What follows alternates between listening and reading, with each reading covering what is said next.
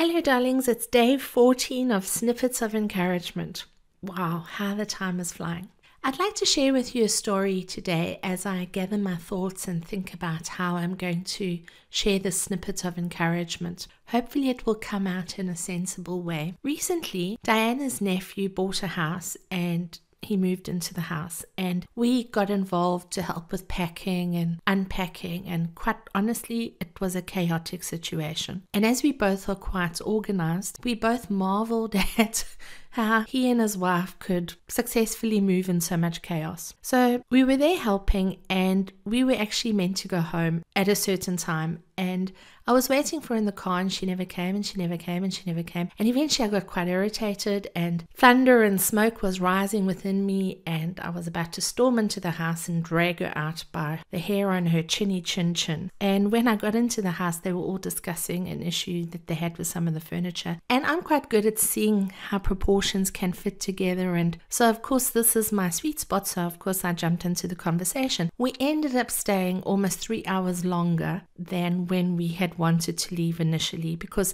all of these little things came up and we were helping and doing and what have you. So, after this extra time, I'd really had enough now, and I was determined that we were leaving this house. And she and her nephew disappeared into the basement. I was like, oh my God, yeah, we go again. So I followed them into the basement, more to drag her out than anything else. And I don't know where she was, but in the one room of the basement, Sebastian was bent over and he was doing something. And the minute I walked into this room, I heard the sound of dripping water. And I was immediately on alert because where is the sound of dripping water coming from? Now, I don't have very good eyesight, so I was really looking very carefully to see if I could spot where it was coming from. And I noticed that right where Sebastian was bent over doing what he was doing, almost within 30 centimeters or a foot away from his head, there was a pipe above his head and it was dripping water. And I said to him, Sebastian, can you see? That pipe is leaking. And he looked at me with a sense of astonishment, and I could see that he had no realization that the pipe had been leaking. He never saw it.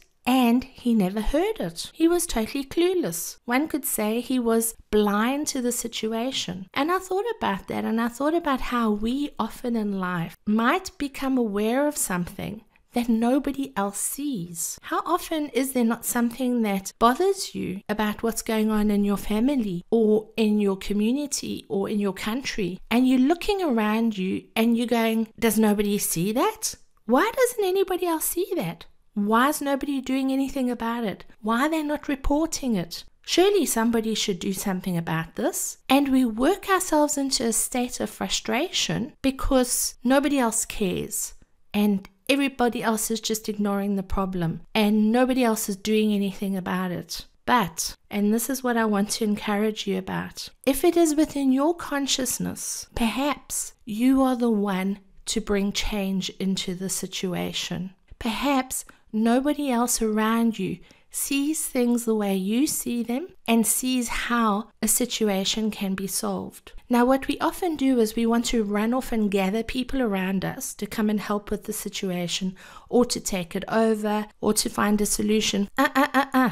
We shouldn't do that because many times something is placed in our path that only we can see and only we can deal with it and we can bring the change about. Now, this really fascinated me when I saw how, yes, this tap was dripping almost on top of his head. You could hear it, he could see it, but he never saw it. It needed me to walk into the room and be instantly aware and be able to say, wait a minute, we've got a problem here. Sometimes we get frustrated because it seems as if nobody else is willing to do something.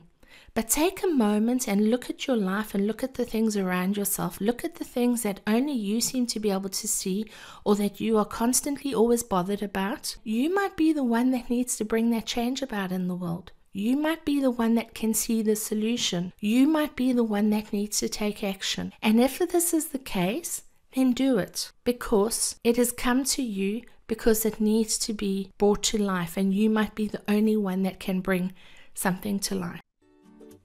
You've been listening to Snippets of Encouragement with Angie Barnard.